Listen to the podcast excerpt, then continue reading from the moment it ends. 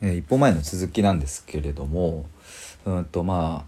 あ頭と心っていうものがですねやっぱ人間にはこう存在してしまうがゆえにですねうんとこう時にこう頭側がね指令をして、えーと、そんな本音は出しちゃダメだっていうことで、え、出さない方が人といい関係が築けるだろうっていう指令をしてみたりだとか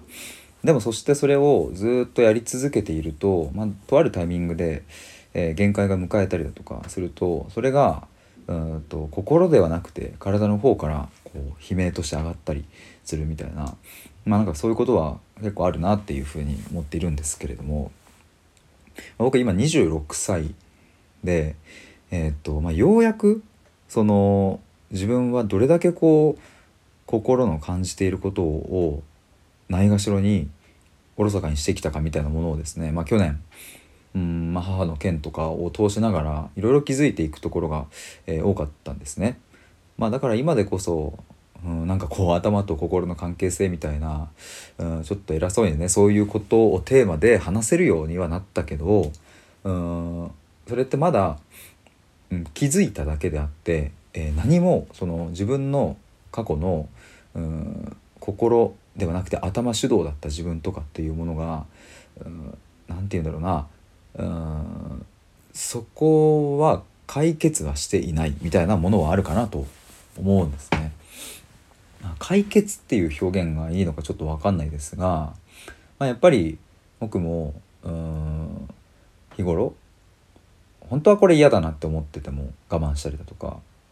本当はこれちょっとね直接言いたいなと思っても言わないとかあと本当は別に面白くないけど笑ってみたりだとかまあそれは なんかいいのかな別に まあなんか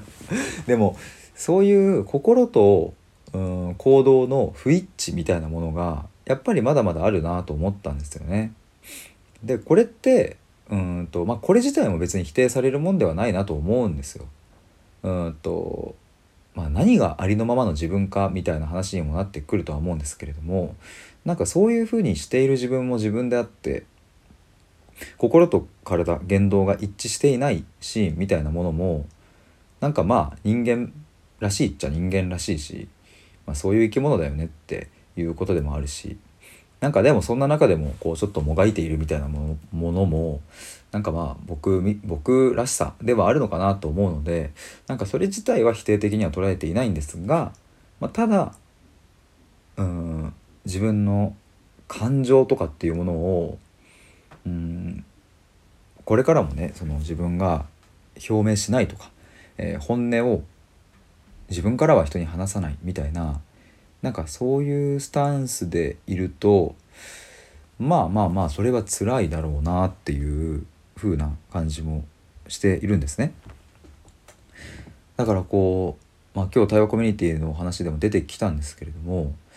まあ、ちょっとあまりにも自分のこう頭が精密にいろんなものを察知していろんなものをこうシミュレーションして、えー、そしてその環境に適したコミュニケーションしようとかこの関係性を壊さないようにとかうん円滑に進むようにみたいなあまりにもそれが精密機械のように発達しすぎてしまったからやっぱ一旦それをぶち壊すっていう破壊してもう一回作り直すっていうことがすごくうん大事だなというふうに思いましてだから目指す姿としては頭がコントロールするんじゃなくて、うん、あくまで心が僕の中で第一のものになって、えー、それが主導で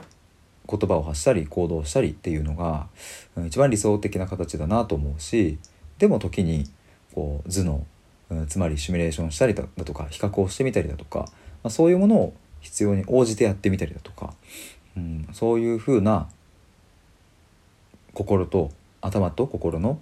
関係性っていうのが築けていければ、うん、なんかとても心地よくて、うん、まあそれでいて、えーと、ただの自分の欲求ただのエゴみたいなものじゃなくて、えー、この社会で生きていくみたいなものでとっても、うん、柔軟に、うん、過ごしていけるようになるんじゃないかななんていうことを思いました。まあ